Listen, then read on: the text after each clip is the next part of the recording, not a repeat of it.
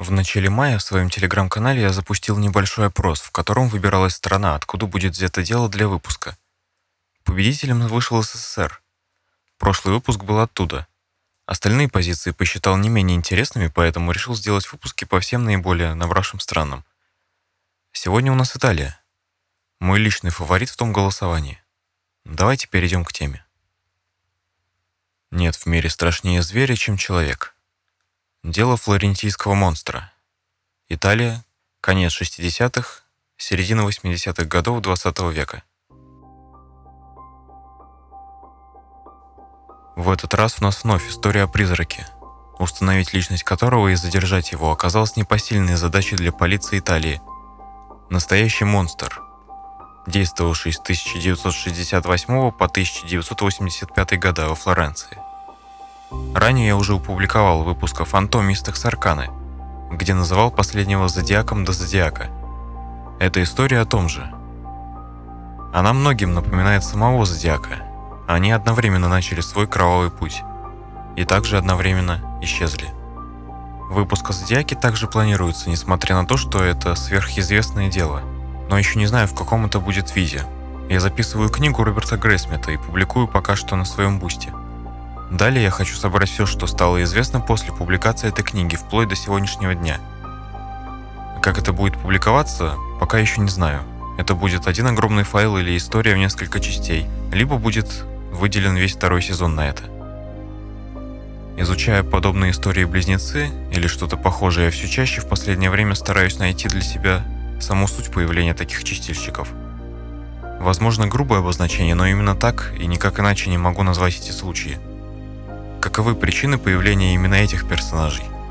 Чему нас могут научить все эти трагедии и как сделать так, чтобы этого не было? Тему религии и божьей кары касаться не хочу не потому, что не верю, однако и такая мысль возникает. Ведь всем вышеупомянутым персонажам неимоверно везло, несмотря на все усилия правоохранительных органов и вышестоящих служб. Итак, история флорентийского монстра. 21 августа 1968 года. Тогда все и началось. Первыми жертвами маньяка стали Барбара Лочи и Антонио Лобьянко. Любовники были застрелены в своем автомобиле. Барбара не отличалась особой верностью. У нее была семья, муж и сын. Мужа она любила, но это не мешало ей любить и всех остальных вокруг. Сына женщины звали Натали Нумеля. Фамилия мужчины, но в реальности отцом ребенка мог быть любой ее ухажер, так как формальный отец за 9 месяцев до его рождения – как раз попал в автокатастрофу и прилег в больницу на долгое время. Ребенку было 6 лет. И получилось так, что в день трагедии он отправился с мамой и Антонио в кино. Видимо, отношения Барбары с мужем были такими удобными для нее, что она совершенно не считала важным то, что сын все видит и может рассказать отцу о досуге мамы. В половину двенадцатого вся компания в составе Барбары, Антонио и примкнувшего к ним Наталина досмотрела фильм. Вышла из зала и уехала на своей машине – это видели сотрудники кинотеатра. Далее, уже в час ночи, в дом местного фермера стучится Наталина. Мальчик сообщил, что его маму и дядю убили недалеко от кладбища. Он также заявил, что хочет спать, его нужно отвезти домой, потому что его отец заболел. Фермер отнесся к данному рассказу прохладно, решив, что парень просто бомжует и надеется, что его пустят переночевать и покормят. Однако кладбище в паре километров действительно имелось, да и выглядела Наталина как-то совсем затравлена. Поэтому на всякий случай хозяин дома все-таки вызвал полицию. Те, в свою очередь, тоже не поверили ребенку. Но найдя у кладбища машину с простреленным лобовым стеклом, резко поменяли свое мнение. На передних сиденьях обнаружились два трупа. Причем, судя по всему, Барбара и Антонио готовились приступить к самому интересному. Не сильно стесняясь спящего в машине ребенка – так, Барбара уже успела наполовину раздеться. Одежда была аккуратно сложена рядом, а Антонио расстегнул ширинку. Убийца расстрелял любовников, потом зачем-то выбросил из боковых карманов машины и бардачка всякую мелочь, после чего отвел Наталина в ближайший поселок. Если убита жена, то первым, на кого будет падать подозрение, это на ее мужа. Когда полиция доставила Наталина домой, то она обнаружила, что муж Барбары по имени Стефана – собрал чемодан и явно собирался куда-то отправиться. Тот сообщил, что уезжает к своему приятелю в Неаполь. Узнав, что Барбара была убита, Стефано не отреагировал практически никак. но безо всяких вопросов согласился прокатиться в полицейский участок. На допросе он заявил, что про измены Барбары прекрасно знал и даже был в курсе имен ее любовников, но давным-давно перестал волноваться на этот счет. Когда жена в очередной раз не явилась ночевать, он плюнул на все и решил свалить в Неаполь. Врагов у Барбары не было, так как она была женщиной любвеобильной. Как вы уже поняли, во всех смыслах.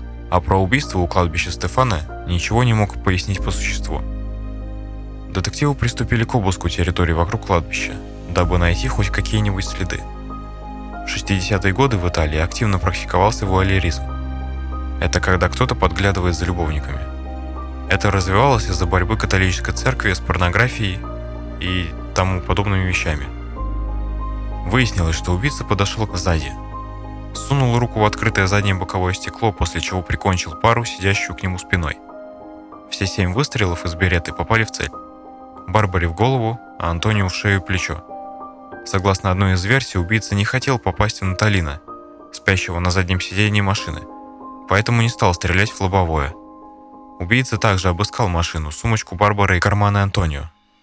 Возможно, пытаясь найти деньги. Собственно, полицейские действительно нашли в машине толстенную пачку купюр. Наталина был в шоковом состоянии, поэтому перед допросом мальчику дали успокоительное – по его рассказу выходило, что в кино они смотрели какой-то японский фильм. Но он уснул и даже не запомнил, как оказался в машине. Сотрудники кинотеатра говорили, что мальчика несла на руках Барбара. Затем он проснулся от звуков стрельбы, после чего из машины его вытащил отец Стефана, держащий в руках пистолет. Затем Стефана посадил сына на плечи и двинулся в поселок, преспокойно напевая какую-то песню. Невероятный и отличный поворот – должны были подумать детективы в этот момент. Более того, мальчик утверждал, что рядом с машиной он видел еще и других мужчин. Любовника матери одного из братьев Винчи, то ли Сальватора, то ли Франческо, а возможно даже и Леонардо. И некоего дядю Пьеро, судя по всему, дальнего родственника Стефана. Этому уже сыщики не поверили, и Наталина на дальнейшие вопросы отвечать отказался. Экспертиза, проведенная полицией, показала наличие следов пороха на руках Стефана – поэтому его без дальнейших рассуждений арестовали. Собственно, сам муж и не особенно пытался что-то скрывать, сообщив, что убил жену ее любовника вместе со своими помощниками, так как у него самого не было ни машины, ни пистолета. Причем месть свою он вершил вместе с Элеваторе, другим любовником Барбары, которому чем-то насолил Антонио. Винчи, как и клан Мене, были выходцами из Сардинии, и поэтому вроде как держались вместе. Деньги же, по словам Стефана, Барбара украла у его отца. Это впоследствии подтвердил сам отец и его сестры. С пистолетом, правда, вышли нестыковки, так как сначала Стефан утверждал, что вернул его с Леваторы, но потом заявил, что выбросил в канаву. Однако никакого пистолета сыщики так и не нашли, хотя проверили все канавы в окрестностях кладбища. Этот момент оказался весьма важен, потому что в дальнейшем злосчастный пистолет Беретта встретится еще не раз. Более того, когда в участок приволокли самого Сальваторе, Стефана вдруг стала рыдать и говорить, что Винчи невиновен. Его отпустили, так как никаких улик против Сальватора на тот момент не было. Выглядело это все в высшей степени странно, а вскоре детективы поняли, что Стефана просто-напросто аутист. В прямом смысле слова, у него с детства наблюдались проблемы с развитием и мышлением – братья Винчи оказались весьма антисоциальными личностями, обвинявшимися, по крайней мере, в изнасилованиях, хотя подозревали их в убийствах. Все они имели связь с Барбарой, которая при этом не стеснялась оказывать знаки внимания другим мужчинам, за что один из братьев ее однажды избил. Полицейские, однако, не стали разбираться во всех этих интригах, да и прокурор полностью следовал версии, которую признал Стефана. В результате горе-муж получил 14 лет – учитывая его трепетное отношение к сыну в момент убийства. Казалось бы, на этом все. На долгие годы об этом убийстве все забыли, так как вскоре подъехали другие, куда более актуальные проблемы. Впоследствии выяснилось, что это был далеко не конец, а лишь начало. 14 сентября 1974 года в Борго, Сан-Лоренсо, убиты Паскуале Джентилкоре и Стефания Петини. Пара влюбленных подростков была расстреляна и зарезана на проселочной дороге недалеко от Борго, Сан-Лоренцо, во время занятия сексом в автомобиле Fiat 127. В момент совершения преступления они находились недалеко от печально известной дискотеки Teen Club, где в этот день они должны были провести время с друзьями. Тело Петини было изуродовано виноградной лозой. Преступник нанес ей 97 колотых ран. За несколько часов до убийства Петини сообщила подруге о странном человеке, который ее напугал. Еще один друг вспомнил, что некий странный человек следил за ними и беспокоил их несколько дней назад во время урока вождения. Несколько пар, проводивших время в автомобилях в том же районе, заявляли, что он облюбован валеристами, причем двое из них ведут себя очень странно. Следующими жертвами стали Джованни Фоджи и Кармела Динучио. Они были убиты 6 июня 1981 года в Скандичи. Пара была помолвлена, расстрелянный и зарезанный рядом с местом проживания. Тело Динучио преступник вытащил из машины, после чего вырезал ей лобок зубчатым ножом. Еще до момента обнаружения трупов об убийстве пары сообщил молодой вуайерист, фельдшер Энсо Спалетти. Он был обвинен в убийстве и провел три месяца в тюрьме, пока настоящим преступником не было совершено новое преступление. Этот факт оправдал Спалетти. 22 октября 1981 года в Каланцану были убиты Стефано Балди и Сюзанна Камби. Пара также была помолвлена и собиралась пожениться. И также они были застрелены и зарезаны.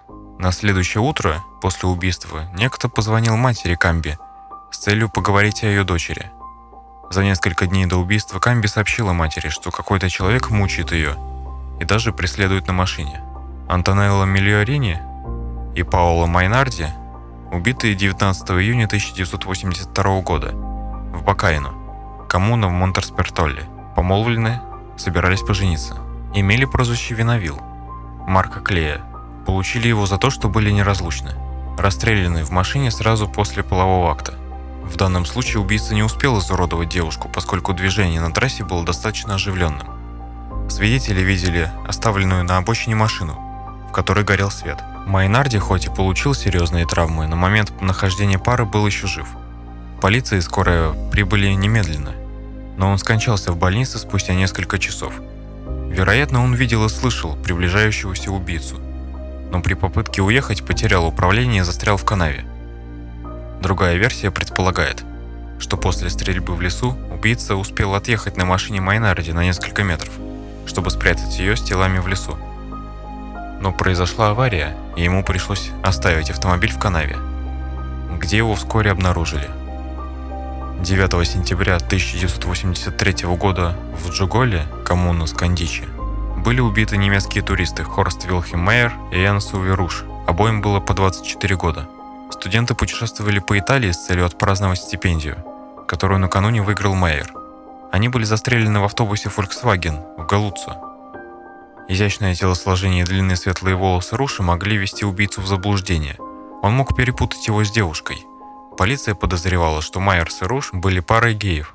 Эта версия основывается на обнаруженных на месте преступления порнографических материалах. 29 июля 1984 года в Вико были убиты Клаудио Стефаначи и Пия Ронтини – Пара была зарезана и расстреляна в автомобиле Fiat Panda, принадлежащем Стефаначи. Машина была припаркована недалеко от Вико. Убийца вырезал у девушки лобок и левую грудь. Поступали сообщения о странном человеке, который следил за парой в кафе мороженым за несколько часов до убийства. Близкий друг Рантини вспомнил ее признание, что во время работы в баре девушку беспокоил неприятный человек. Последними установленными жертвами флорентийского монстра стали Жан Мишель Кравишвили и Надин Морио. Оба были из Оденкура, Франция. Убиты 8 сентября 1985 года в Скопетте. Любовники были убиты во время отдыха на природе. Марию порезали и застрелили во время сна в маленькой палатке в лесу недалеко от Санкашана. Кравишвили был убит при попытке бегства рядом с палаткой. Труп Марио был изуродован. Поскольку убийца убил иностранцев-путешественников, сведения о пропаже людей в полицию не поступало. Преступник послал насмешливую записку вместе с частью Грузи Марию государственному прокурору Сильвии де Ламоники, заявив, что произошло убийство и призвал местные власти найти жертв. Тела были обнаружены грибником за несколько часов до того, как письмо было положено на стол Моники. До убийства в Скандиче в 1981 году у полиции не было версии о том, что происшедшие преступления – дело рук одного преступника. Газетная статья об убийстве 1974 года подвигла полицию провести баллистическую проверку, которая подтвердила, что в обоих убийствах использовалось одно и то же оружие. Репортер Марио Специ дал убийце прозвище «Флорентийский монстр». Местный воерист был арестован и содержался под стражей до убийства в Калинцано в 1981 году. После убийства в 1982 году полиция распространила ложную информацию о том, что Майнарди пришел в сознание перед смертью в больнице. Вскоре после этого анонимный отзыв заставил полицию пересмотреть убийство 1968 года. Выяснилось, что тогда использовался тот же пистолет. Убийство Антонио Лобьянко и Барбары Лочи в 1968 году было призвано раскрытым благодаря признанию мужа Лочи Стефану, признанного виновным и осужденного. Позже Стефану Мелли пришлось исключить из списка подозреваемых, так как во время убийств 74 и 84 годов он находился в тюрьме. На допросах Мелли путался в показаниях, обвиняя знакомых и родственников из Сардинии. Первым арестовали Франческо Вичи. Он был бывшим любовником Лочи, его спрятанная машина была обнаружена в день, когда полиция распространила фальшивую информацию о Майнарте. Винчи содержался под стражей около года, за это время в 1983 году произошли новые убийства – Следственный судья Марио Ротелло расширил круг подозреваемых, арестовав брата подозреваемого Джованни Мелли, а также его зятя Пьеро Мучиарини. Пока трое подозреваемых находились под стражей в 1984 году, были совершены еще убийства, поэтому их вскоре освободили. Ротелло сосредоточился на брате Франческо Вичи, Сальваторе, также состоявшем в любовных отношениях с Барбарой Лочи. Первая жена Франческо Винчи погибла в Сардинии при пожаре. Ходили слухи, что она была убита. После финального убийства в 1985 году Ротелло арестовал, Винчи обвинил его в убийстве жены, надеясь, что эта зацепка приведет к раскрытию остальных преступлений монстра. Вместо этого суд Сардини оправдал Винчи, освободив его из-под стражи. К этому моменту главный прокурор Пьер Луиджи Винья стал читать сардинский след ложным и обратился к версии, что после убийства 1968 года Орудие преступления сменило владельца. В 1989 году Ротелло исключил всех арестованных ранее сардинцев из списка подозреваемых. С помощью компьютерного анализа и анонимных источников следствие вышло на нового подозреваемого – Пьетро Пачиани. Прошлом Пачиани отбыл 13-летний срок за убийство в 1951 году. Тогда он убил мужчину, у которого были отношения с его бывшей девушкой. Кроме того, он обвинялся в домашнем насилии и изнасиловании двух своих дочерей – Инспектор Руджера Перуджини обнаружил сходство между убийствами монстра и убийством, произошедшим в 1951 году. К ним относились и репродукция Примаверы Бочетели и другие картины, созданные, вероятно, Пачиани. Единственным вещественным доказательством причастности Пачиани стала необстрелянная гильза той же марки, что и пули, которыми пользовался монстр. Пуля была найдена в саду в результате долгих поисков. Первый судебный процесс против Пачиани состоялся в 1994 году. Позже он подал апелляцию, и в ходе разбирательства, по которой прокурор занял его сторону, указав на отсутствие доказательств и плохую работу полиции. В результате Пачиани был оправдан и выпущен на свободу в 1996 году. Преемник инспектора Перуджини Микеле Джутраги пытался в последний момент привлечь к делу еще двух свидетелей, но ему было отказано. Верховный суд назначил новое разбирательство по делу, но в 1998 году подозреваемый умер – Вместо этого судили двух предполагаемых сообщников – Марио Ванни и Джанкарло Лотти. Ванни был свидетелем на процессе Пачиани, где он, как известно, утверждал, что он и Лотти – просто компаньоны для пикника. Это выражение позже вошло в итальянский язык. Лотти был одним из неожиданных свидетелей стороны обвинения. Он утверждал, что видел, как Пачиани и Ванни совершили убийство в 1985 году. После многих допросов он начал обвинять в убийствах себя – Лоти и Вани были осуждены и приговорены к пожизненному заключению, хотя их приговоры подвергались широкой критике, а многие считают убийства нераскрытыми и сегодня. В 2001 году Джутари, ныне главный инспектор полицейского подразделения ГИДЕС, группа инвестигатива «Делите сериале», группа по расследованию серийных преступлений, обвинил, что преступления были связаны с сатанинским культом, предположительно действующим в районе Флоренции – в своих показаниях Лоти говорил о докторе, который нанял Пачиани для совершения убийств и сбора гениталий женщин для использования в ритуалах. Джутари подтвердил эти показания лишь частично. Доказательством стал камень пирамидальной формы, найденный возле виллы, место работы Пьетро Пачиани. Джудари предположил, что камень является доказательством культа. Критики, такие как журналист Марио Специ, посмеялись над этой идеей, указав на то, что такие камни обычно используются местным населением в качестве дверных стопоров. На самой вилле был произведен обыск, но никаких доказательств найдено не было. Главный инспектор полицейского подразделения ГИДОС, главный прокурор Перуджи Джулиано Миньяни и блогер Габриэла Карлици предположили, что фармацевт Франческо Каламадрей и умерший врач из Перуджи Франческо Нардучи были вовлечены в тайное общество, приказавшее Пачиани и другим совершить эти злодеяния. Каламадрей был предан суду, а тело Нардучи было эксгумировано. В конце концов, Каламадрей был полностью оправдан, а в отношении Нардучи не было найдено никаких доказательств. Во время процесса журналист Марио Спеце был арестован по распоряжению Минини. Сам Спеце подозревал в совершении убийств совершенно другого человека, сына Сальватора Вичи, и вел журналистское расследование в отношении него. Прокурор Минини заявил, что арест Марио Спеце поможет избежать помех в расследовании секты Каламадреи и Нардучи – которой, по его утверждению, принадлежал и этот журналист сам. После международного протеста специи был освобожден, а его арест был объявлен незаконным. Джутари и Миньини были обвинены в злоупотреблении служебным положением. Гидес был распущен, а расследование дела флорентийского монстра было приостановлено. 23 мая 2018 года итальянский журналист Темпи опубликовал статью, в которой говорится, что серийный убийца Зодиак и флорентийский монстр – это одно и то же лицо – Джузеппе Джоби Вилаква, итало-американец. В статье Темпи, опубликованной 13 июня 2018 года, автор предлагает объяснение того, как расшифровать криптограммы Зодиака. Официально флорентийский монстр остался непойманным.